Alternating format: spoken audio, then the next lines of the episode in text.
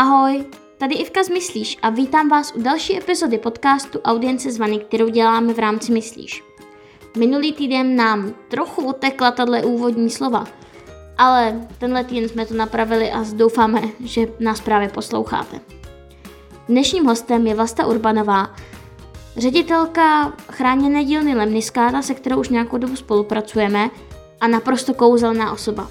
Tak příjemný poslech.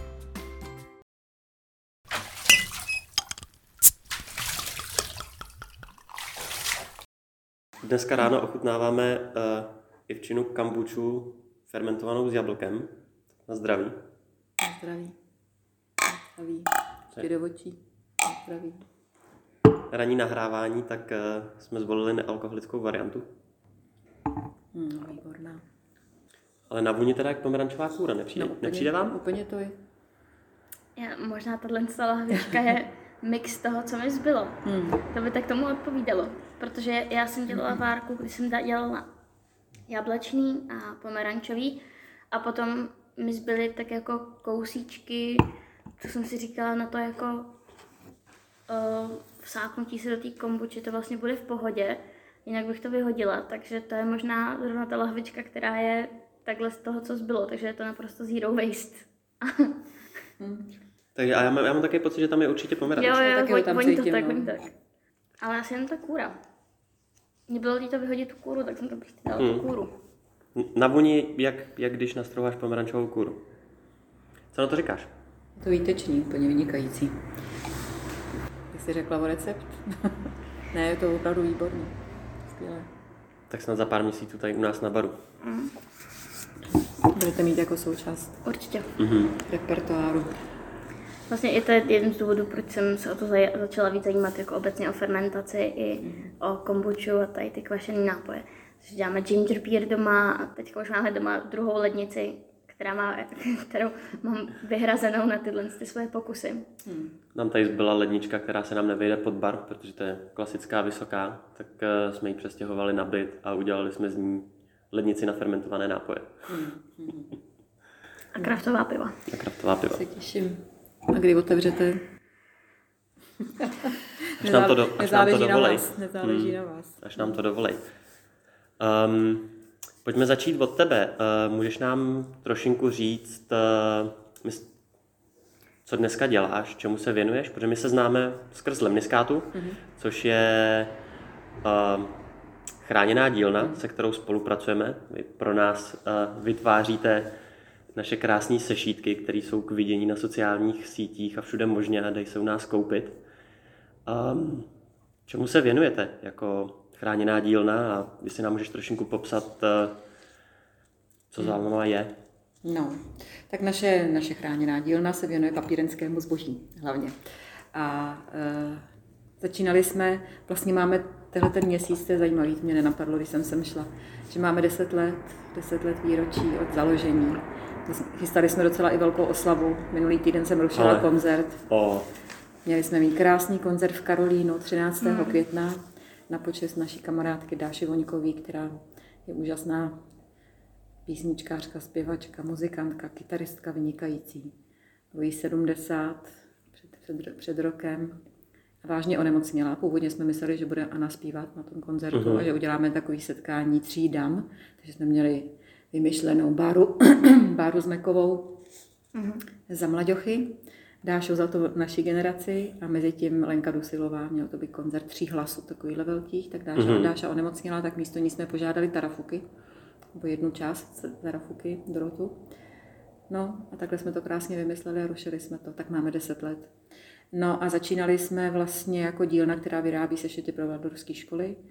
A ze zbytku z materiálu, co zbývalo, jsme začali dělat takový nějaký malý notýsky. To jsem tam já ještě teda nebyla v té době. A teď je to tak, že máme vlastně pořád výrobu pro školy a určitě plnohodnotnou polovičku věcí, které vyrábíme. Už máme takový spíš jako designovější věci, které se snažíme, aby byly zajímavý, se zajímavých materiálů s nějakým ekologickým dopadem,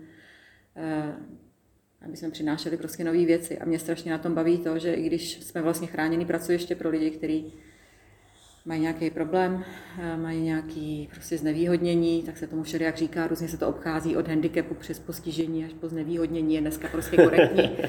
tak, tak mě vlastně na tom strašně baví to, že, že nejenom, že můžou dělat krásné věci, že to není takový to ala chráněná dílna a lidi to kupují ze soucitu, hmm. že můžeme zároveň přemýšlet nad dopadem toho, co děláme, že to může prostě mít i nějaké jako hlub, hlubší a širší souvislosti. Ale začali jsme třeba dělat teďko i takové výrobky s příběhem, že skoro, nebo na každého z nich to ještě teda určitě čeká, ale spousta z nich už má svůj výrobek, který si vyrobili a který ale designově je dobrý. Mm-hmm. Jo, že to nemusí být prostě nic jako upatlanýho, tak jak mají lidi představu, že prostě to bude nějaká taková, tak my, my si to teda koupíme. Ale že tam, že tam jsou výtvarníci, jsou tam fakt lidi, kteří mají duši, úplně ne, jako všichni tam mají duši úžasnou, ale že mají duši výtvarníka, mají duši umělce a že ji asi máme všichni. Že když dostaneš tu možnost a tu důvěru, tak to vlastně jde. A máme tam třeba Péťu, který je na, na elektrickém vozíku, a je po dětský mozkový obrně, to je takový obr, obrovský, říkáme mu Šrek, protože on je takový prostě fakt takový veliký Šrek, velký zuby, velký úsměv, velký ruce, velký tělo tam prostě sedí. A ty jeho možnosti jsou omezený. Ale podařilo se to tak, že on měl tatínka, který rodiče ho měli později, takže tatínek už zemřel, Péťovi teda Péť a Péťa je padesátiletý poprvé. No a e, přinesla nám maminka, jeho osmdesátiletá, nám přinesla hromadu fotek, prostě na analog focený černobílý fotky, krásný, šedesátkový, sedmdesátkový fotky. Já mám takový pocit, že ty fotky Myslím, jsme viděli, jsme u vás naposledy byli. No, no, no. Tak Péťa vlastně z toho dělá, teď jiný kluk mu je podlepil, který to umí, a Péťa si napočítal papíry, protože to, to je to, co dokáže, poskládal si ty deníky a udělali jsme z toho vlastně takový kroužkový bloky, které jsou retro, jsou nádherný, mm-hmm. jsou to naprostý originály, nikdy už žádný ty fotky nebudou, tak i Péťa má svůj příběh a udělali jsme to tak, že e- svůj produkt s příběhem a udělali jsme to tak, že tam má nalepenou i samolepku, každý z nich, kdo něco udělá, tak tam má svoji mm-hmm. fotku, aby bylo vidět, že to je opravdu jejich, takže to, to mě strašně baví, že, že vlastně tu práci můžeme dělat takhle. A máme tam ještě jeden bonus, že zase to jsou lidi, kteří jsou zvyklí, že se jim věnuje pozornost nějaká, protože prostě Jasně. nestačí mm-hmm. na, na, na ten běžný kalup takový. No a, a my se snažíme myslet na druhý, takže jednak myslíme na přírodu, takže chodíme sázet stromy. To, co spotřebujeme za papír, tak vlastně vracíme zpátky, myslím, že docela bohatě. A, a, a jednak uh, se snažíme pomáhat druhým, takže děláme třeba projekty pro druhý, eh, buď úplně zadarmo, nebo za nějaký, se, se podaří se nám sehnat nějaký grant, ale snažíme se třeba podporovat zdravotní klauny, mhm. nový prostor, prostě takový ty projekty, které se nám líbí a které nám dávají smysl. Teď jsme třeba, ať už si o současné situaci covidové myslíme cokoliv, tak prostě jsme rozuměli tomu, že lékaři a sestřičky jsou prostě na pokraji sil, tak jsme jim třeba navezli notýsky opravdu úplně zdarma. Jsme jim prostě, kde jsme napsali, že na ně myslíme a, a, mm-hmm. a že jim přejeme prostě, ať, ať vydržejí, protože ať už to způsobilo cokoliv, ten chaos v těch nemocnicích a tu, to, to strašné přetížení, tak tak prostě to na ně padlo. To, to rozhodně, no. Tak jsme na ně mysleli, no, tak takovýhle. Tak, tak, tak to mě hrozně baví, že vlastně můžeme, teď jsme běhali minulý pátek, jsme šli pro, pro Debru.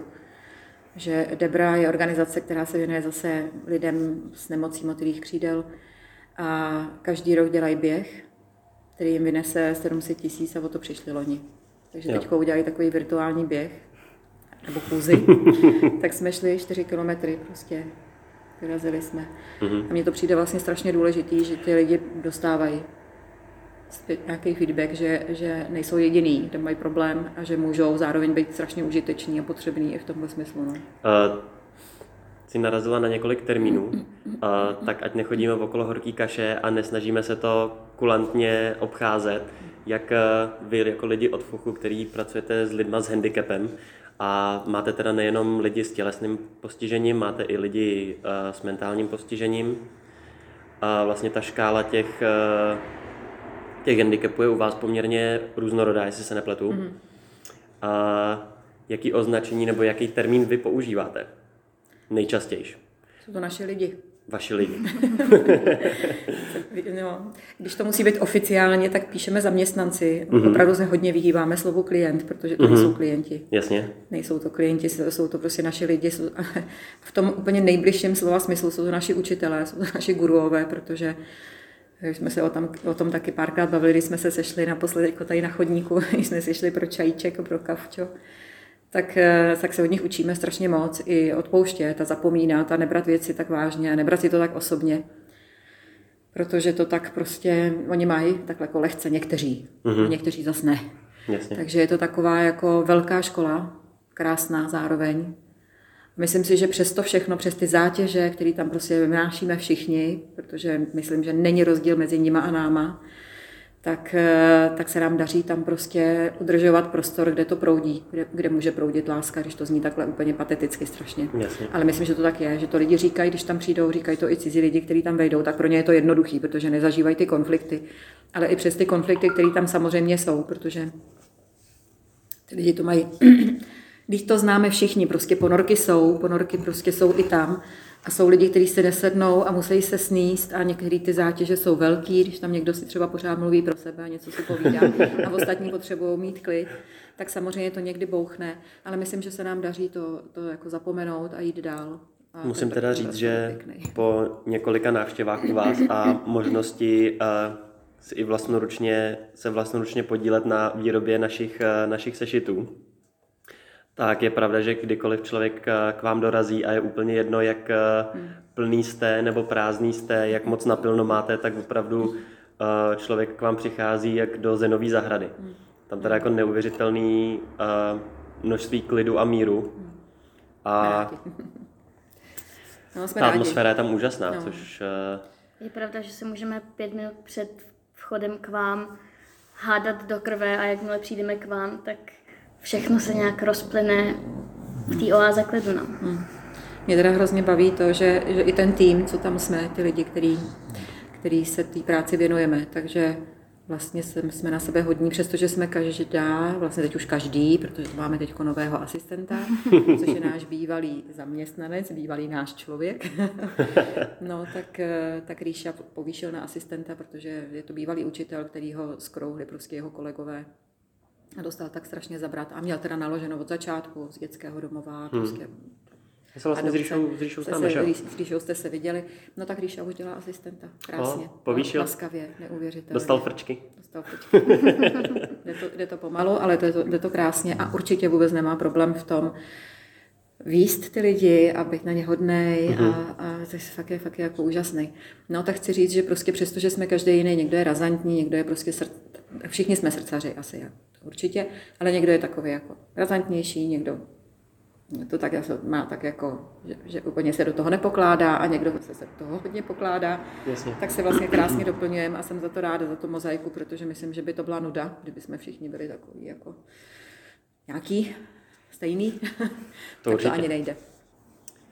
A jak to teďka zvládáte v těchto z těch turbulentních časech uh, covidu, jednak hmm. jako O P S K, jako firma hmm. a jednak jako osobně? Hmm. No, já myslím, že tam je víc úhlu pohledu na tu situaci. Samozřejmě je to pro nás těžký, protože není moc zakázek, někteří odpadli úplně, možná bude ještě méně zakázek, protože školy měli prostě doma výuku online, že jo, takže nepoužívali asi moc sešity, a kteří nevím, jestli to žáci pracovali. A my jsme trošku teda závislí samozřejmě na tom, že si budou u nás objednávat zase na další školní rok, takže to, to nás všechno čeká, to uvidíme.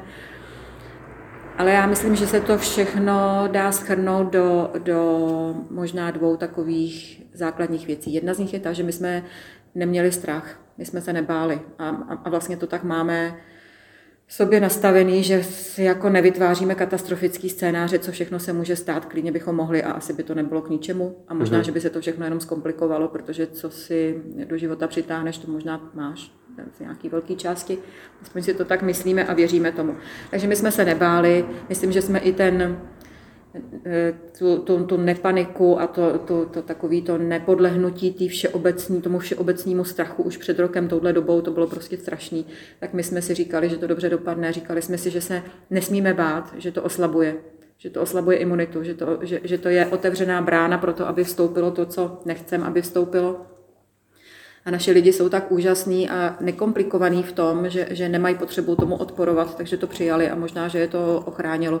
My jsme tak z polovičky prošli onemocněním, ale jenom jeden z těch lidí byl v nemocnici, jinak všichni měli úplně lehký průběh. Neměli jsme vůbec žádný vlastně problémy a komplikace. Mm-hmm. A... Asi možná teda dobrý zmínit, kolik vás vlastně je v... Je nás šestnáct a máme sedmičlenný tým a ještě jednoho ajťáka externistu, který nám pomáhá s e-shopem. A jinak šestnáct lidí, kteří tam pracují. A bylo to tak různorodý. My se snažíme vlastně, aby i ty lidi měli všechno ušitý na míru. Včetně nás ale. Jo? Aby, jsme, aby nám to všem vyhovovalo, aby jsme neměli nějaký tenze kvůli tomu, že někdo musí brzo vstávat. Vlastně nám i ta situace pomohla v tom, že jsme začali dělat na dvě směny zkrácený. Mm-hmm. Jsme dělali na pět hodin a teď děláme na dvě tříhodinové takové směny, aby se nepotkávalo moc lidí najednou. Tomu jsme vyšli vstříc, tomu požadavku, že bychom neměli být úplně tak jako směstnaný. Protože ty naše prostory znáte, tak nejsou moc velký. A, takže jsme začali dělat na ty dvě směny a ukázalo se, že to je prima, že se trošku jako odlehčil ten prostor a báli jsme se třeba, že se ty lidi nebudou úplně potkávat, ale tím, jak je to namíchaný, že někdo chodí na dvě hodiny, někdo, teda na dva dny, někdo na, na pět dnů, někdo na tři a mohli jsme vlastně víc vstříc té naší snaze od začátku šít lidem na míru, tak jak jim to vyhovuje. Takže když je někdo medikovaný na noc a blbě se mu ráno vstává a přijít na půl devátou je pro něj ještě trošku komplikace, tak chodí na půl dvanáctou, jo, a mm-hmm. vyhovuje mu tam, a vyhovuje mu to a je tam do tří. Myslíš, že teda je tohle něco, v čem budete pokračovat, budeme. až hmm. se ty věci srovnají? Budeme, protože všichni řekli, že to je takhle lepší. My jsme si mysleli, že se vrátíme k tomu původnímu. No a odpadly takové některé věci, které jsme tam, já už jsem to převzala, když jsem do té dílny přišla, třeba, že se ráno cvičilo a dělal se takový jako rituál. Tak to, to vlastně odpadlo, protože by někdo cvičil, někdo necvičil, ale vlastně úplně přirozeně máme takové jako sedánky a povídáme si mm-hmm. a, a je to vlastně takový možná míň řízený a daleko víc takový přirozenější, tak jak nám to vyhovuje. Kuchyni u čaje. Jsme spokojeni. No, takže je to takový, hezký je to. Jak probíhá takový tvůj klasický den pracovní? No tak já kromě toho, že chodím do dílny, tak dělám ještě pro Člověka v tísni. A děláme semináře, jak využívat dokumentární film ve výuce. To bylo taky docela zajímavé, protože, protože vlastně se přešlo z prezenční výuky do, do té online výuky a ta práce s filmem je hodně založená na pro, společném prožitku, protože my pracujeme s dokumentem, který nese silný příběh a hodně se dotýká emocí. Mm-hmm. A je to něco, co v tom školství je úplně neuvěřitelný, protože ve škole, kdy přijde řada na emoce, možná na ty, kdy už toho máme všichni plný zuby a začneme se hádat, ale kdy se s emocema pracuje cíleně a vědomně, tak aby to byl přínos, tak to, to vlastně moc jako proto v běžném školství prostor není. A, a to ten film umožňuje. A najednou tohle to zmizelo, vlastně to společné sdílení, kdy společně koukáte na film, tam už se něco děje, to už ta atmosféra prostě, to už je něco. Mm-hmm. Pak vlastně první, co je po shlídnutí filmu, že, že máme několik takových metod, jak, jak ošetřit emoce a jak je sdílet. To je, to je něco neuvěřitelného, což, co, co vlastně pomůže tomu, že jste schopní o tom tématu diskutovat, ale zároveň si pod Prahově tam běží spousta věcí, kdy si uvědomujete, že můžete mít jiné emoce, naprosto protichůdné a je to v pořádku. Učíte se toleranci, aniž by se to slovo vyslovilo vůbec, protože se vám přijde přirozený, že někdo to cítí tak a někdo mm-hmm. jiný zase tak. A navíc emoce je vždycky pravdivá. Tam nemůžete udělat chybu.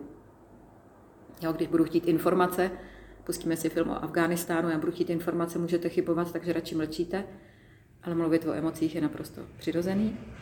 Je to vždycky pravda, takže nemůžete slyšet chyba nebo špatně a otevírá to vlastně i ty úplně zamlklí a zavřený lidi, kteří nechtějí nic říkat. No a zjistili jsme, že to je i v tom online prostředí. Takže, aby se vrátila ještě k té otázce, kterou jsem také rozvinula, tak, tak jsme začali, takže, takže buď jdu do dílny, nebo jdu, nebo jdu na seminář, kterých máme teď poměrně hodně a ty setkávání online, i když se nevidíme, tak samozřejmě to má nějaké svý nedostatky, ale ku podivu to jde a jde to. Nastávají tam okamžiky, kdy mám pocit, že jsme strašně blízko, i když jsme každý třeba v jiném městě, no, takže to je úplně neskutečný. No a, no a pak mám vnuka, takže se snažím taky být s ním. Mám čtyři děti, takže se snažím jezdit za nima, protože jednu mám v Ústí a některý jsou tady.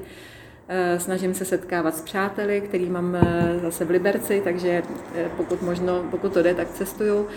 Mám ráda přírodu, tak chodím ven. Mám skvělého muže a máme chatičku, montovanou chatu Nataša na Křivoklátě, tak jezdíme tam, tak je to takový, jakože kdyby měl den čtyřicet osm hodin, tak za to budu ráda. A stejně to nebude dost? Stejně to nebude dost, ale, ale, ale tak nemám, nemám ten nárok. No, taky, taky chci být někdy sama, tak se snažím být sama. No, tak je toho spousta. Vyčerpávající odpověď, děkujeme. Um, já na to navážu uh, svojí klasickou otázkou, kterou pokládám každému, kdo sedí v zeleném křesle. A to je úplně jednoduchá otázka, na kterou je těžký odpovědět. A co pro tebe, jako pro člověka, znamená udržitelnost? Protože pro nás vlastně udržitelnost je gro našeho konání a zároveň je to slovo, který může být pojmutý z nepřeberného množství hmm. úhlů pohledu a pro každého člověka znamená trošinku něco jiného. Tak co udržitelnost znamená pro tebe? Hmm. No, pro mě to je, když se řekne udržitelnost, tak pro mě to je takový jako neškodit a nepřekážet. A já si to vztahuji na celý život. Že aby ten život byl udržitelný, nejenom ve vztahu k přírodě, ale i k tomu, k tomu prostředí, který mám v sobě a okolo sebe, v tom úplně mým světě, blízkým, tak, tak pro mě to je opravdu jako nepřekážet tomu toku, který, který existuje a který, se kterým jsme přišli na svět a kterýmu od začátku si stavíme tam nějaké překážky, protože přijímáme nějaké pohledy a názory a zákazy a příkazy a omezení. Tak pro mě to je takový, jako ten prostor čistit. A je, týká se to jak toho vnitřního prostoru mýho. A když tam do toho vkládám příliš velký úsilí a příliš velký, příliš velký myšlenky, tak jsem za ten můj život, téměř už šedesátiletý, jsem přišla na to, že často nadělám větší škodu, než když... Že, že i ten dobrý záměr mm-hmm. a dobrý úmysl může zase nadělat jiný škody na jiných úrovních, jo? Že já si třeba zamanu, umanu, že budu něco teda dělat pro ekologii a tak dále, a pro cokoliv, ale zase narůstá moje osobní důležitost a moje ne, nesnášenlivost vůči těm, kteří to nedělají. Jo? takže, takže já jsem vlastně dneska na tom tak, že eh, pro mě udržitelnost je skládání mozaiky. To je možná takový jako nejlepší. Prostě přijímat ty různý pohledy, názory a, a ono se to stejně rovná tak, že ty nejbližší kamínky, ty mozaiky si, se skládají k sobě a ty, co spolu úplně nerezonujou, tak se skládají na okrajích, ale jsou součástí. Mm-hmm. Jsou součástí, vůči kterým mám respekt, snažím se je pochopit, protože ty lidi k tomu mají nějaký důvod i k tomu, že to třeba úplně fakujou a vůbec je to nezajímá. Mm-hmm. A, a myslím si, že to je součástí našeho světa, že prostě a, a našich životů a že do života patří světla i stíny, že to tak je. A že když ty stíny nebudeme brát v úvahu a budeme se je snažit odstraňovat, tak to nedopadne dobře. To je moje zkušenost životní. Musíme ty stíny umět přijmout, což neznamená, že pro ně budeme hlasovat a že za ně budeme kopat a že je budeme žít úplně. Že budu preferovat a akcentovat vždycky něco jiného. A nechám to na tom zdroji, aby si to tak nějak jako rovnal sám. Je to můj přínos k tomu všemu. Tak nevím, jestli jsem odpověděla úplně dobře. A co se týče udržitelnosti... To je jako jestli... emoce. Tady není špatná, správná, špatná a správná odpověď, protože opravdu, uh, když se na tu otázku ptám, tak uh, hledám to, co ty lidi opravdu myslejí vnitřně a nehledám správnou a špatnou odpověď. A ta tvoje odpověď hodně rezonuje s tím, jak já vnímám udržitelnost a myslím si, že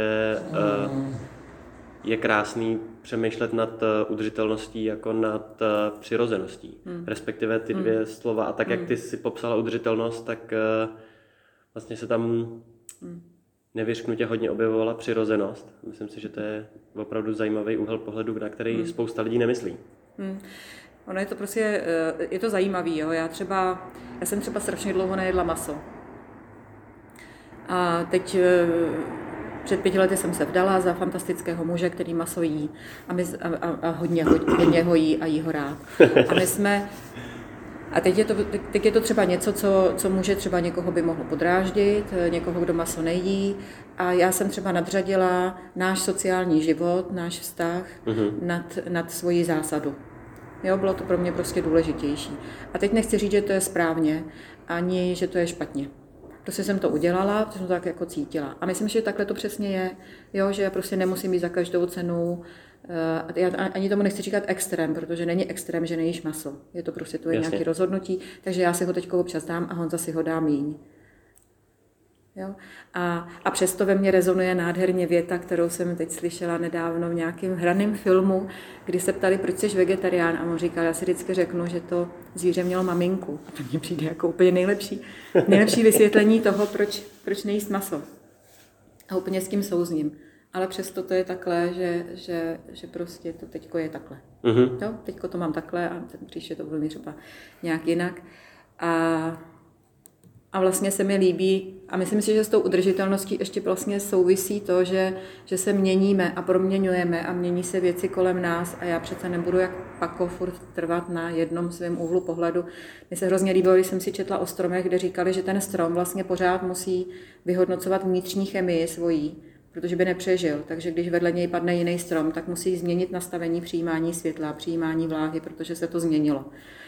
A myslím si, že naše životy jsou taky takový, že prostě se mění nějaké věci kolem nás, ať už prostě člověk, který vedle vás zrovna stojí, nebo vaše zdraví, nebo, nebo informace, které dostáváte, tak se tak, tak to taky nějak vyhodnocujeme a proměňujeme každý, jak, jak to umíme, jak chceme a jak to dokážeme. A někdy si myslíme, myslíme, že prostě zbytečně tlačíme na pilu a chceme to po těch ostatních, ať to dělají taky tak správně. Tak to je jediné, co, co je takový jako moje vůči aktivistům, který řeší, řeší udržitelnost hodně jako tvrdě. Ale nech to dělají, když to tak cítí. Protože to má prostě zase svoje věci, které jim to přinese, mm-hmm. které budou jednou vyhodnocovat a A, a dělat. A já vlastně t, to strašně obdivuju. I takovej ten tah na bránu u někoho silnej, jakkoliv to není moje cesta, tak se mi to strašně líbí, že ty lidi přinášejí témata a přinášejí ty možnosti a já si můžu mezi nimi vybírat a dělají to vlastně za nás. Leniví, který to neděláme. Vlastně na tom je dost postavená vlastně filozofie tady toho prostoru, mm-hmm. kdy vlastně nikdo z nás není vegan a přesto, hmm. přesto jsme veganským podnikem, i když slovo vegan se snažíme co nejméně používat. A teďka jsem ho zvládnul říct třikrát, mám takový pocit. A, a je to právě proto, že se snažíme lidem ukázat ten pozitivní extrém, jak se ty věci dají dělat, aniž by na tom byl jakkoliv člověk bitej. Hmm. A přesto nikdo se nemůžeme hrdě přihlásit k tomu, že teda jako hmm. nejíme žádný živočišní produkty, ale snažíme se vlastně tu hmm. ekonomickou nabídku, kterou vlastně teďka v centru Prahy, doufejme, poměrně brzo začneme vytvářet, tak uh, ukázat v tom pozitivním extrému. Hmm. Já bych se chtěl ještě vrátit uh, k Lemniskádě a vlastně ke koronavirové krizi a k tomu, uh, my jsme vlastně se na to podívali z úhlu osobního a jak to zvládáte vnitřně. Mě by hodně zajímalo, my jsme se o tom dneska bavili, jak to zvládáte jako firma, jako právnická osoba, jak se k vám staví stát a jak to vidíš do budoucna, vlastně jako na následujících několik měsíců, tady tu situaci? Hmm. No my jsme O P S K, to znamená, že e, máme relativní samostatnost, takže nám do toho zase tak úplně nikdo moc nemluví, neměli jsme nařízený, že musíme zavřít nebo něco takového. Zároveň jsme chráněný pracoviště, takže máme podporu, že máme dotovaný, dotovaný pracovní místa jak pro asistenty, tak pro naše lidi, který zaměstnáváme. A ta podpora nám zůstala, takže zaplať pánbu za ní, protože díky tomu můžeme fungovat i v jiných časech, nejenom v tom, mm-hmm, v tom současném. No a už jsem to zmínila, že některé zakázky zmizely, nevíme, nevíme, jak bude vypadat, jak bude, jak budou vypadat zakázky od škol.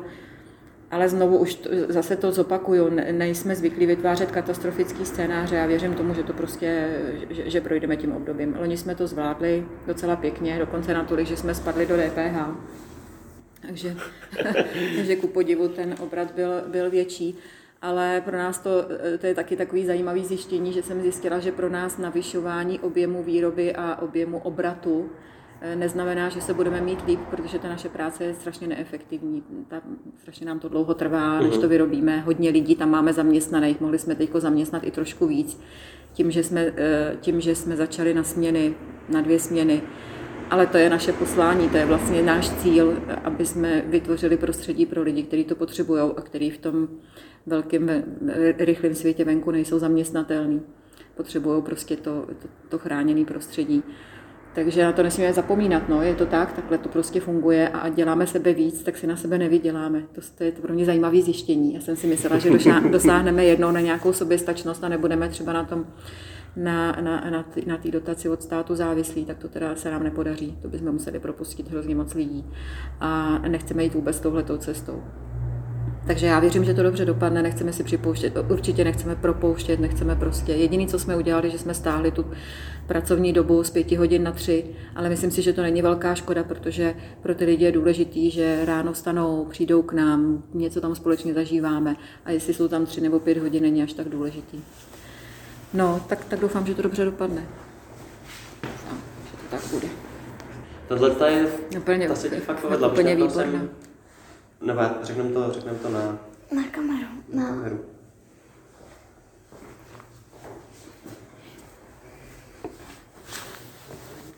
Řeknu ještě jednou, že to je strašně dobrý. Tohle se fakt vydařila. Já jsem myslel na... My jsme se dneska o nich bavili, proto jsem si na to možná vzpomněl, protože ta papírenská firma, která vám dodává ty trusové papíry, mm-hmm. tak... vyrábí etikety pro palírnu Landcraft, mm-hmm. tady pražskou, nebo skoro pražskou. A my jsme u nich byli loni na podzim nebo v létě na... třicátého července, byli jsme tam na moje narozeniny, já jsem si to dala k narozeninám. Ano, ty jsi skupala lahvinku, už si vzpomínám. Budeš brzo slavit. No, dvacet čtyři. Tak... Jsi měla vždycky vysvědčení, veď, k narozeninám vlastně. Července. Jo, července. No jo, no. To měla právě jsem... blbý, protože to bylo v půlce prázdnin. To bylo v půlce prázdnin a nikdo ti nepřál. No, nikdo nebyl doma nikdy, nebo žádný oslav. Jasně. Můj syn má na Silvestra, tak se ten to má, to zase slaví celý svět, ale nikdo neví, že on. Bratranec taky. Tak jo, nicméně jsem si vzpomněl na Landcraft, protože když jsme tam byli, tak oni do jednoho z... produktů používali odpadní pomerančové kůry z nějakého fresh baru z Holešovic. Circular Orange se jmenuje ten produkt. Mm-hmm. Jo. A právě, že ty si říkala, že používáš jablka, protože to je lokální, ale ty slupky z těch pomerančů bychom taky mohli do té kambuči používat a furt to bude v pohodě, protože tím... Jako taky z té holešovické tržnice. A nebo od někoho jiného, tak on jich bude víc. No, on jich bude víc, no. Hele, ale víš, co mě napadlo ještě, když se tady bavíme o té udržitelnosti teda a o tady, tady o té cirkulaci těch věcí, tak, tak to možná by taky stálo za to zmínit. Už jsem to říkala, že, že v dílně hledáme materiály, které vlastně nezatěžují prostředí, takže se snažíme i ten papír z papíroviny, běžný klasický buničiny, aby to bylo vyrobené prostě s co nejmenší zátěží. Hmm. Ale máme tam právě, strašně fandíme upcyclingu, takže zpracováváme věci, které už by někdo vyhodil, papírový, a děláme z toho nový. Tak to mě strašně baví a teď jsme vstoupili do takové velké spolupráce s Národním divadlem. Nás neuvěřitelně těší, protože to je, baletky, jestli se skoro, nepletu, že? To je skoro prestižní záležitost. A děláme teďko vlastně, už budeme dokončovat takovou první sérii, v papíry, o který jsi se zmínil, to je ta rodinná manufaktura ve Zgislavě, která dělá papír z bavlny a zelnu a z různých dalších příměsí. Tak nám tam vyrobili papír z odstřižků, ze kterých se šily kostýmy na balet Spící krasavice, který bude mít teďko, myslím, že příští čtvrtek premiéru. Nebude to teda bohužel zase prezenčně, ale online. Mm-hmm. Celý se to protáhlo, už to mělo být loni. Ale to, to je neuvěřitelný příběh, protože ty kostýmy navrhoval chilský světoznámý kostýmní návrhář Pablo Núñez. Núñez, Núñez. A jeho příběh je zajímavý, protože se tady narodil, jeho rodiče tady studovali, pak se odstěhovali zpátky do Chile.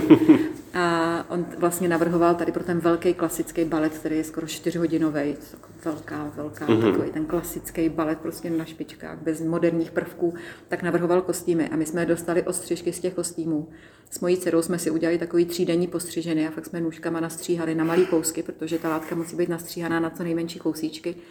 No a Michal Korec se svojí ženou v papíry, tam z toho nadělali papíry, rozdělili jsme to barevně, takže máme modrý, zelený, žlutý, šedivý, fialový papír podle těch kostýmů. A, a teď, teď vlastně půjde do světa tadyhleta edice a to je ten papír, který opravdu je takovej skoro až jako sametovej, protože má v sobě prostě tu, tu tkaninu. Takže to, co by se vyhodilo, to, co už bylo úplně k nepotřebě, tak z toho vznikla taková nádherná věc. Nebo děláme, jsme dostali třeba od Ivi Hittnerové výtvarnice, tak jsme dostali kalendáře, který už se neprodali, tak z toho děláme kroužkový bloky. Na to jsem právě vzpomínal. Myslel jsem z, ty... no, z diářů, a to byly taky baletky, taky, že jo? Taky. No, no, ne, ta, ta, ta, ta, ta je výtvarnice, ta dělá takový různý jako motivy, takový mm-hmm. krásný.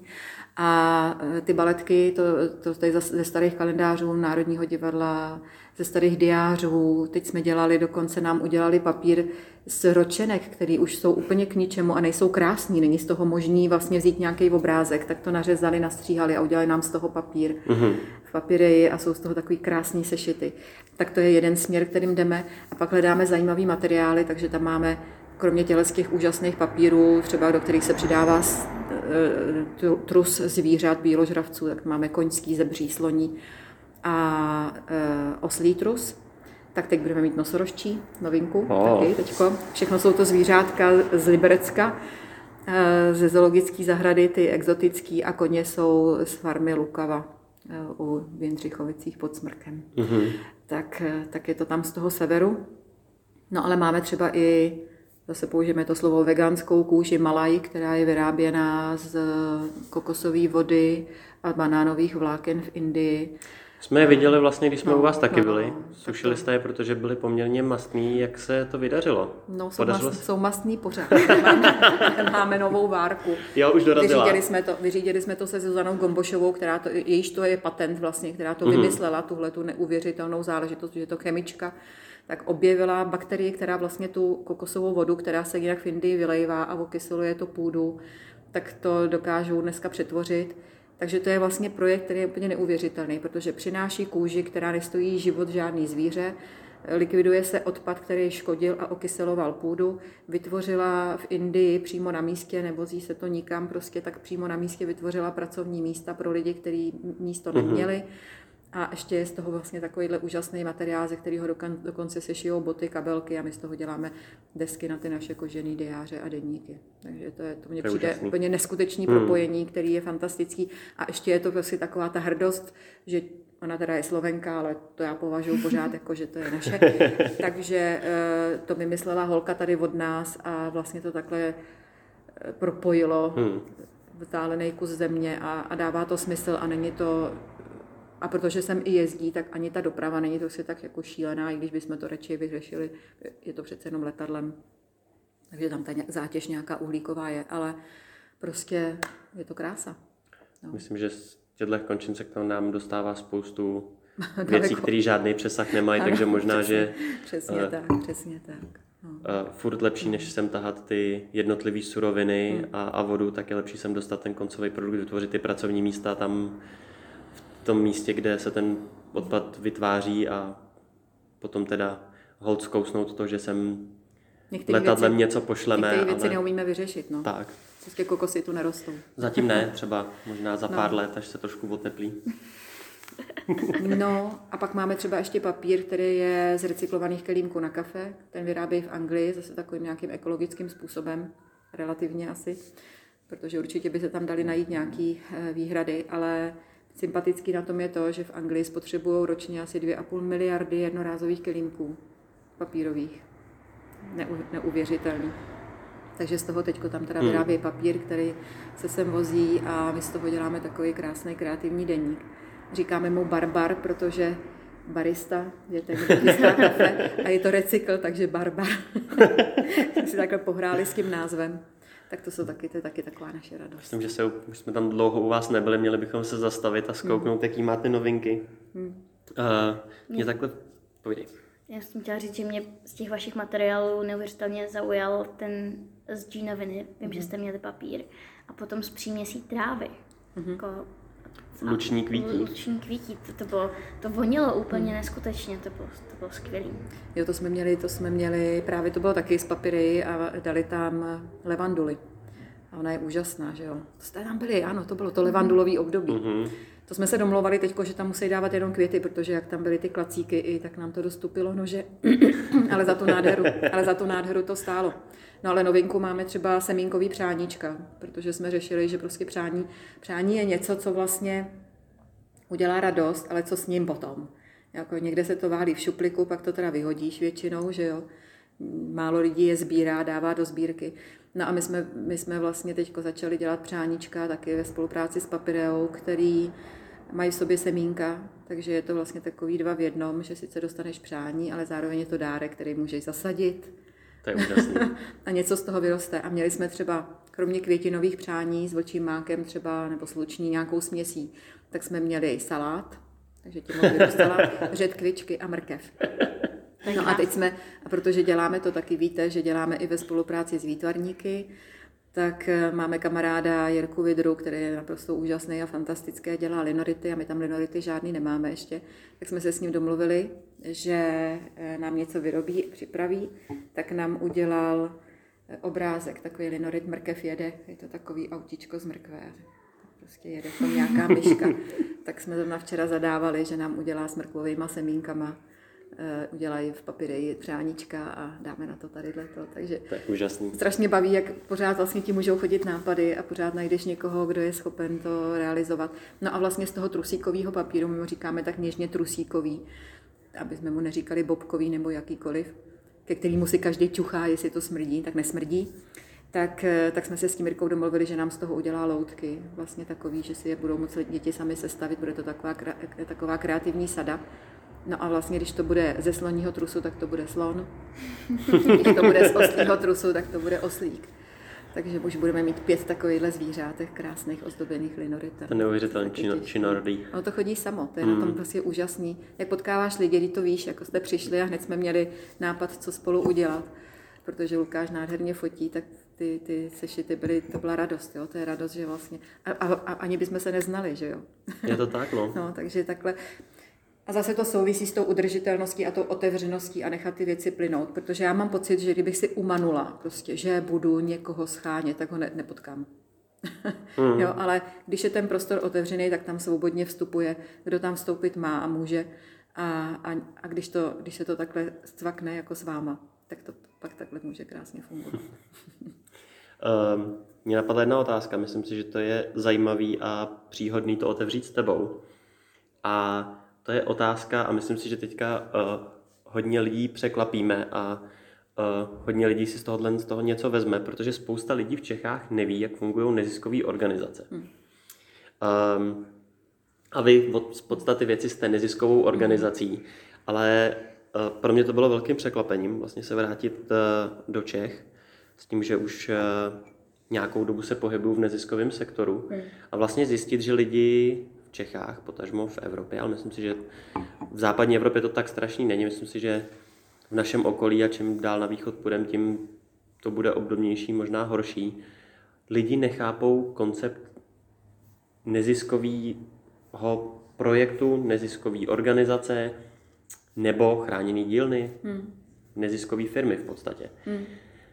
No, nezisk, nezisková firma neznamená, že nemá zisk, že jo? Protože to by, to, by, to by nešlo, ale může to tak být. Samozřejmě je to obrovský, jako široký pojem a já budu mluvit spíš o tom, co znám a to je teda chráněná dílna, která má svý specifika a je to vlastně místo, kde se opravdu vytváří chráněný prostor pro lidi, který by v tom běžným dravým prostoru prostě nemohli fungovat, ať už z hlediska délky pracovní doby nebo nároku na nějakou přesnost nebo výkon, nebo i, i na jednání, který samozřejmě musí tady být, my musíme být laskaví, i kdybychom nechtěli, ale to by to nešlo dělat, takže my chceme být laskaví a sešli jsme se tam takhle. Ale my fungujeme teda tak, že máme, vytváříme pracovní místa a z úřadu práce máme teda vyloženě, tam žádáme o to, abychom byli uznaný jako chráněný pracoviště. To se dá udělat teprve po tom, co tři měsíce fungujete, takže musíš si na první tři měsíce sehnat prostředky a vyplatit ty mzdy a teprve potom seš zařazený jako chráněný pracoviště. Aha. A tím získáš tu významnou podporu od státu, že ty místa jsou dotované potom z úřadu práce a jednou za čtvrt roku dostáváš vlastně dotaci na ty mzdy, který si vyplatil, tak zpětně dostaneš prostě nějakou částku. Ne, ne, ne nevýznamnou, musím teda opravdu jako s velkou vděčností říct, že ta částka je dobrá. No a my, protože nás zřídilo vlastně, nebo vytvořilo ty prostory, vytvořilo ty, vytvořila ty prostory městská část Prahy dva. To je taková vlastně zajímavý příběh té naší dílny, protože většinou to je tak, že nějaký altruista si řekne, že by chtěl mít chráněnou dílnu a pak někoho přemlouvá, že to je potřeba a chodí na ty úřady. A tady to bylo obráceně, protože místo starostka Prahy dva měla dceru s Downovým syndromem a bylo jí jasný, když Ráďa končila školu, že se jí bude těžko hledat práce. Tak přemluvila vlastně přímo městskou část Prahy dva, že by mohli vytvoř- uvolnit prostory na to, aby mohla vzniknout dílna. A teprve pak se hledal ten altruista, který tam přinese ten program, takže tam to u nás bylo trošku obráceně. No a, a vzniklo to tak a díky tomu máme i pravidelnou dotaci od úřadu z, z, městské, z městské části Prahy dva. Dohromady to je prostě něco kolem milionu a půl ročně, uh-huh. ale my potřebujeme tři miliony na to, aby jsme mohli fungovat tak, jak fungujeme, takže si milion a půl musíme vydělat. No a když si vemeš, že ten sešit prostě pro školy stojí jedenáct a dvacet korun nebo třicet korun, no tak to je prostě, to je prostě balík. Jo, to najednou, najednou prostě musíš vydělat hodně peněz. Jsou neziskovky, které dělají věci, které jsou, které jsou dražší jako kusově, takže je to, mm-hmm. je to pro ně snažší a jsou zase ty, který, kde to je mnohem komplikovanější. Takže takhle, nevím, jestli jsem odpověděla dobře. No. Jo, jo, určitě. A, Právě, takže, že to je takový nebo, dost, nebo dostatečně. Vhled no. do toho, jak vlastně chráněná dílna funguje mm-hmm. a možná, že to spoustě lidem trošinku vysvětlí, mm-hmm. že vlastně neziskovka neznamená, že se nic neprodává a že tam nejsou peníze a že to lidi dělají vlastně celý zadarmo, hmm. protože to prostě není udržitelný. Hmm.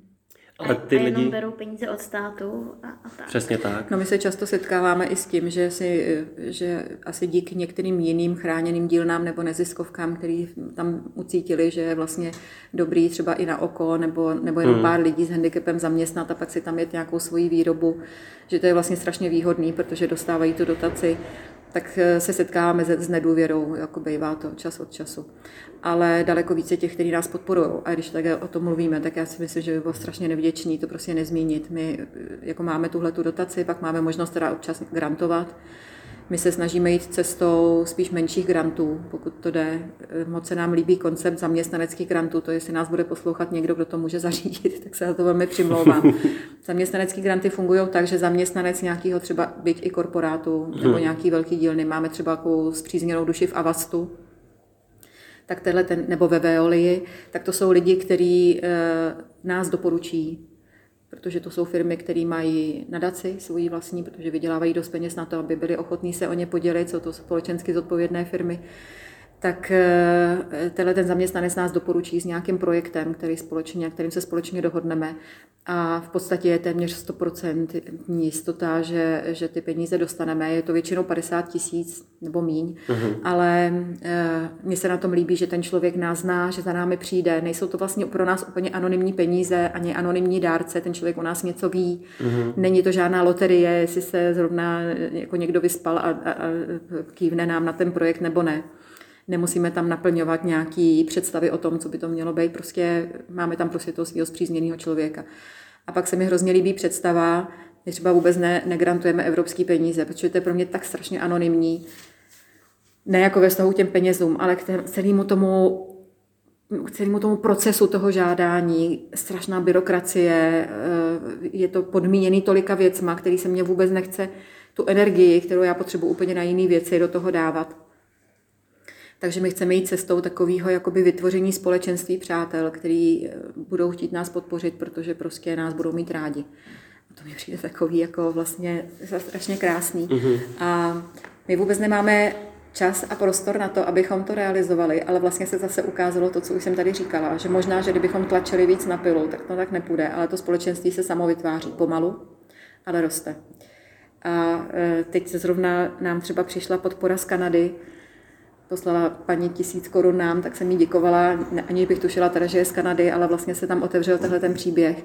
A je to žena, která je neuvěřitelná, paní Jana, která podporuje ještě celou da- řadu dalších organizací, je to Češka, která jsem se odstěhovala někdy v sedmdesátých letech odsud, dala nám teď krásnou zakázku, a to chci jenom říct, jaký příběhy ještě vstupujou do toho, že nám dala zakázku, abychom vytvořili e, prostě nějakou sadu sešitů a na to podle fotografie kostelu ve slovenské obci Olšavice tak vytvořili šablonu, kterou uhum. naťupeme.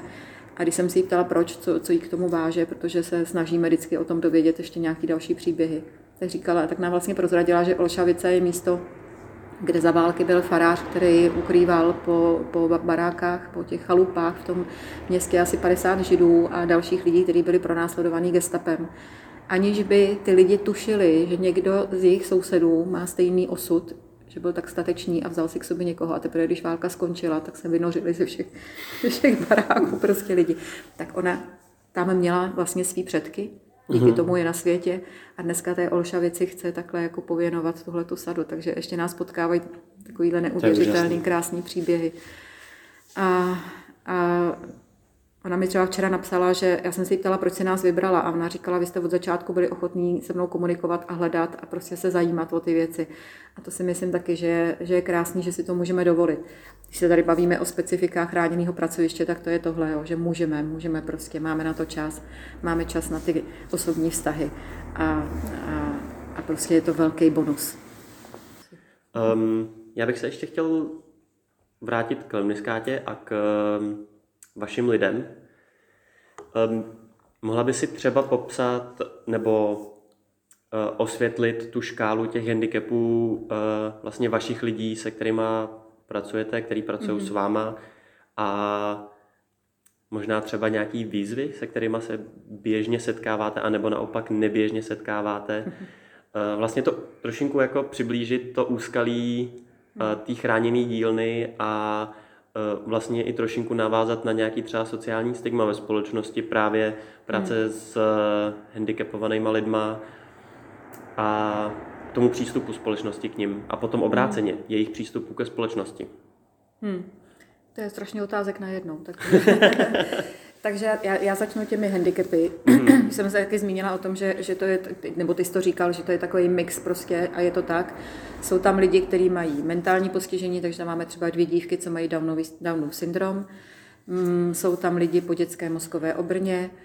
E, jsou tam lidi s e, fyzickým postižením, takže tam máme třeba e, muže mladého, který, když mu bylo pět let, tak ho porazil autobus a po, po, po době, když ležel docela dlouho v komatu, tak je na půl těla ochrnutý, ale dokáže, vyučil se knihařem a dokáže dělat naprosto neuvěřitelné věci jednou rukou, což pro nás je nepochopitelný, a to je jedna z těch výzev, jo? Že prostě všechno je možné, mm. že prostě si myslíš, že nemůžeš udělat e, prostě kroniku potaženou v plátěné vazbě a šitou ručně jednou rukou, a můžeš, jo, to Pavlík prostě dokazuje, no neuvěřitelný, já bych to nedokázala. Já nedokážu ani ne. ustřihnout správně kapsičku no.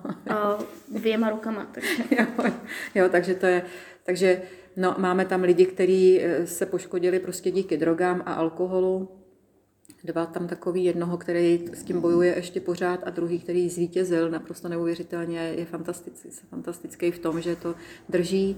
Máme tam lidi se schizofrenií, máme tam lidi s poruchou osobnosti, máme tam lidi s bipolární poruchou, takže je to, je to takový jako hodně zajímavý mix. A myslím si, že pro ně je to taky velká výzva v tom, že třeba lidi, kteří jsou um, s mentálním postižením, tak trošku nerozumějí těm, lidi, těm lidem s, s psychiatrickým onemocněním, který působí vlastně úplně zdravě, mm-hmm. ale mají tu duši tak jako nemocnou a strašně je to pro ně ten život těžký a bolavej. Tak zase ty lidi, kteří mají to mentální postižení a kteří dokážou odhazovat trošku ty, ty těžkosti, protože tomu nedávají žádnou velkou, ne, neakcentují to ve svém životě tolik, daleko víc řešejí to, jestli mají třeba hlad, nebo jestli jim není zima, anebo mm-hmm. jestli, jestli jsme je objali nebo neobjali, ale až tak jako dál pod ty prahy nejdou. Takže je to taková zaj, zaj, zajímavá směsice, a je zajímavý i to, že třeba ty lidi s těmi psychiatrickými onemocněními mají trošku problém třeba přijmout ty lidi s mentálním postižením. Je pro ně těžký vlastně si přiznat, že jsou v chráněný dílně, že ji potřebujou. Hmm, hmm. Stává se občas, že někdo kvůli tomu i odejde, jo, že to prostě neunese. Jo. Nechce jo. být označen za někoho, kdo potřebuje chráněnou dílnu, považuje to za selhání svoje osobní. Hmm. Máme tam třeba slečnu, která, která tam radši chodí jako dobrovolník, než aby tam byla jako zaměstnanec, protože to jí přijde méně dehonestující pro ní. A to všechno je jeden, jeden balík a, a takhle to funguje. A na co jsi se ještě ptal? To jsou teda, takhle to jsem možná odpověděla teda na ty, na ty, na ty, na ta postižení nebo na ty handicapy. A pak jsi se ptal vlastně, jak nás to obohacuje, a nebo, ne, nebo s čím se tam střetáváme. Jaký jsou buď všední, anebo nevšední výzvy pro vás, hmm. protože je to opravdu vlastně, uh, vy sice jste chráněná dílna, která má nějaký produkt nebo hmm. velkou škálu produktů, ale zároveň to gro toho vašeho počínání hmm. je vlastně ří, řízení těch šestnácti vašich lidí a to samo o sobě je, je úplně jiný. Hmm. Něco jiného, úplně jiná náplň práce než uh, ty papírenské výrobky, že? A přitom zároveň hlídáte tu kvalitu hmm. a uh, stojíte za tou, za tou výrobou. Ale já to třeba řeknu za sebe, jo. Mě, mě, mě ta práce úplně šíleně baví, jo. Je to prostě nádherný, baví mě vlastně i to dělat, jakože, že strašně mě těší, že můžu vypnout hlavu a prostě tam třeba i počítat papíry a skládat je a prostě dělat to. Ale uh, co je pro mě třeba veliká výzva, je udržet udržet ten individuální přístup opravdu a, a, a mít to pořád na mysli, protože někdy je to strašně zatěžující. A teď ty lidi opravdu, jako každý z nich má svůj problém a, a i když je to jako krásný a poznášející, tak někdy jsi unavený. A hmm. musíš vlastně trošku jako hlídat hranici mezi tou péčí a tou, tím servisem, který poskytuješ, aby z toho nebyla medvědí služba. Protože to, to úplně nádherně vidíš, jak to, a myslím, že to je i pro ty lidi výzva, aby vlastně se trošičku naučili za, za, začít spolíhat sami na sebe. Jo, protože oni jsou celý život, anebo někteří velkou část života zvyklí na to, že ten servis dostávají, protože člověk je soucitnej, takže oni vždycky najdou někoho, kdo je vyslechne, kdo jim poradí, kdo prostě jim pomůže. Jasně. Ale oni, se, oni mají větší kapacitu, než si myslejí na to, aby ty věci zvládali sami. A vylaďovat to vlastně je, je, je velká výzva pro mě se to učit. Protože, a, a nemyslím si, že to umím, a nemyslím si, že se to dá naučit. Je to vlastně přijetí toho, že to je pořád nový, že kdykoliv tě to může, jako, že, že na to není mustr vlastně. Jasně. Víš? A že, že, tě to, že musíš být jako ten strom, to prostě pořád jako vyhodnocovat a, a ne vždycky se ti to podaří a chvilku to trvá a přijmout to vlastně, že to takhle je, tak to je, takový, to je taková krásná pro mě, pro mě výzva. A, a vlastně pořád hledám, jak to dělat, abych pořád pro ty lidi byla důležitá, ale ne nejdůležitější, protože to není cesta. Není to cesta, mm-hmm. jo, není cesta vytvořit závislost, jakkoliv je to tam strašně snadný. To je, je to slyšet i vlastně od začátku, mm. co se tady dneska bavíme, no. že pro minimálně tebe a myslím mm. si, že i pro velkou část vlastně vašeho týmu je mm. to víc o partnerství než o no. vůdcovství, což no, no, no, je na tom, no. myslím si, že tohle to spousta lidí který do toho nevidějí, takhle vůbec nevnímá a myslím hmm. si, že to je jako hezký a zajímavý vhled do té situace. Pak my jsem se ptal... Ještě, ještě jenom k tomu jako řeknu třeba příklad, že my jsme si teďko řekli, že, si, že uděláme si takový razítka, který budeme dávat na papír, jako že co ten papír všechno umí.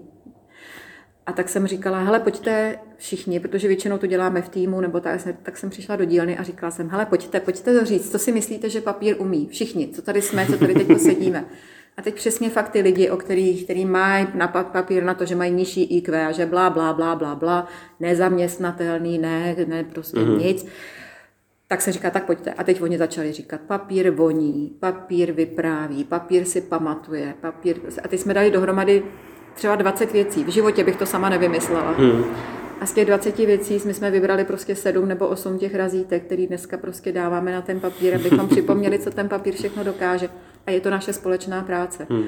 Takže tam prostě zase to potvrdilo pro mě to, že tam je ten potenciál, že ty lidi můžou udělat mnohem víc, že přistupovat k ním jako k někomu, kdo pořád potřebuje jenom výst a, a, a tu péči a někam z něčeho tahat, tak to samozřejmě takhle není.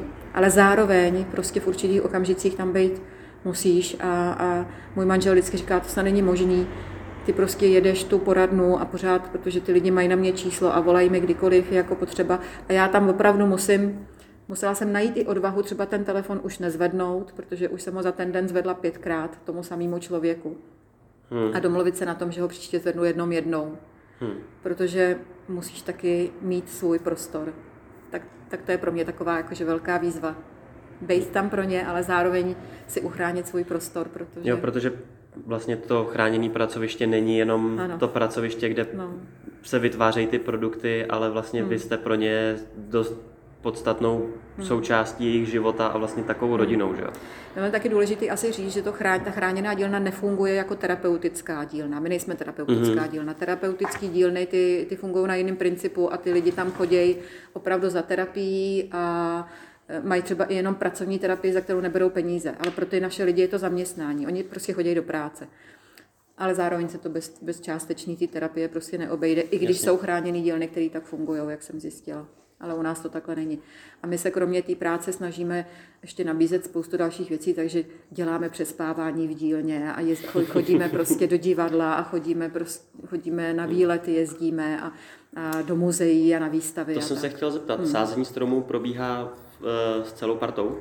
Ne, ne, chodí jenom, vždycky chodí jenom ten, kdo chce. Vždycky, vlastně... vždycky chodí jen kdo chce a sázení stromů je specifický v tom, že my jezdíme na víc dnů, takže spousta dětí jako nechce, nebo děti, my říkáme děti, nejmladšímu je dvacet a nejstaršímu šedesát dva, ale spousta z nich jako děti opravdu řeknou, že nikam nepojedou, že se bojí prostě opustit to svoje známé prostředí, ale jsme taková jako pevná partička, která jezdí.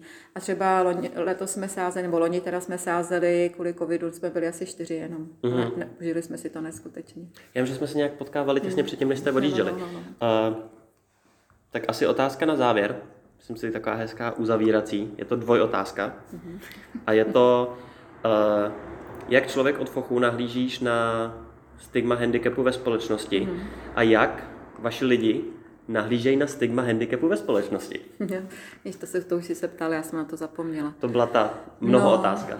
No, hele, já už jsem to taky vlastně trošku nakousla. Já si myslím, že opravdu převažuje to, že, že dneska je to mnohem lepší. Že ten vnější e, svět nás přijímá mnohem otevřeněji, než se přijímají ty lidi sami. To je strašně zajímavý. Že daleko hůř to snášejí oni. To, že jsou nějaká skupinka, která je označená jako lidi s handicapem a že někdo chodí do chráněné dílny. My tam máme třeba kluka, který strašně bojuje s tím, že chodí do chráněné dílny, přestože pro něj to je jediný možný prostředí, kde může být zaměstnaný, protože on je opravdu velmi náročný v tom stejně, chodí si jak chce, odchází jak chce, tam to byla taky třeba pro nás lekce, jo? Že prostě, e, já jsem si říkala, ne, tak musíme trvat aspoň na nějakých pravidlech kvůli ostatním, jo? Tak vůbec, jednak to ty ostatní vůbec neřešejí, tak je úplně jedno, a jednak ne, jednak, protože on by tam jinak nechodil vůbec, jo? Takže prostě tak to tak je. Ale on vždycky narazí na někoho, kdo mu řekne, ty děláš v chráněný dílně, že se nestydíš, to ti není hamba, jako to je povl. A já mu vždycky říkám, neboj se ničeho, protože já mám kamarády, který vás obdivujou, ale ty se s nima akorát nepotkáš. A já myslím, že většina lidí prostě má k tomu vztah, má, má k nim úctu, ale oni to prostě snášejí hůř. A druhá věc je, že prostě my sídlíme v domě, kde jsou byty, A, a většina těch lidí nás ani nezdraví. A vnímají nás vlastně jako nějaký prvek, který tam, jako vnímají nás tam prostě jako něco, co je ruší. Nějaký potenciální nebezpečí, kterým já vůbec nerozumím. Snažili jsme se, my jsme udělali i takový jako sousedský den otevřených dveří, aby se k nám přišli podívat. Tak si tipněte, kolik lidí přišlo? Dva. Ani jeden. Ani jeden. Ani jeden nepřišel a nabídli jsme i takovou spolupráci, protože my máme takový vnitroblok se zahradou, že se o tu zahradu budeme hmm. starat. Vůbec se to nepodařilo zatím prosadit, i když teď do toho jako komunikátor vstoupila městská část Prahy dva, tak snad se to, třeba se to podaří, doufejme. Ale jsou věci, kterým vlastně nerozumíš a je to iracionální, ale prostě souvisí to s tím přijímáním jinakosti. No. To, to asi bychom tady o tom mohli zase hmm. mluvit další hodinu. A je to vlastně jenom zajímavé potvrzení toho, jak je to složitý a jak někdy to vůbec vlastně nemá žádnou logiku, protože ty lidi nikomu nic nedělají, chodí tam do práce, nejsme ani hlasitý, ani nějaký jako, ne, nikoho neohrožujeme. A přesto to je pro někoho problém a, a nerozumíš tomu. A vlastně je, je to možná jedna z dalších výzev, kterou můžeme to uzavřít, to dnešní povídání, jestli se nám to podaří to otevřít, jestli to budeme zkoušet znovu a znovu tam ty lidi prostě dostat, protože moje zkušenost, jak s těmi dokumentárními filmy, které jsou o lidských právech, tak s tou prací, kterou dělám, je, že když se potom ty lidi poznají, tak vlastně ani oni sami nerozumějí tomu svýmu iracionálnímu postoji, kdy odmítali prostě nějakou skupinu lidí. Jo, že prostě vždycky je to tak, A zase se vrátíme k tomu slovu vegan. Když řekneš vegan, tak tomu můžeš dávat nějaký kvality a teprve, když ty lidi poznáš, tak zase zjistíš, že tam je celá škála lidí od extremistů, kteří jsou nepříjemní, až po ty úžasňáky, který to prostě nějak ne, ne, nehrotějí. A, a takhle to platí pro každou skupinu. A jakýkoliv obecný pojmenování handicapovaný lidi nikdy nemůže obsáhnout všechny kvality, které to má, a, ale někdo nemá možnost to poznat. Protože je to pro něj skupina lidí, se kterými se nikdy nepotkal. Hmm. Moc krát děkujeme za návštěvu. Já děkuju za pozvání a děkuju vůbec za to, že jsme se mohli potkat, protože je to krása. A držím palce.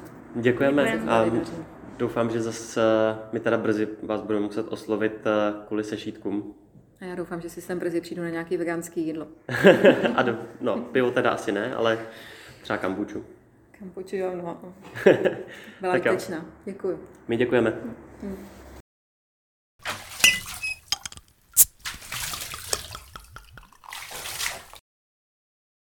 Další epizoda podcastu je za námi a my doufáme, že jste si to užili stejně jako my, protože nahrávat s Vlastou byla opravdu hrozně příjemná záležitost.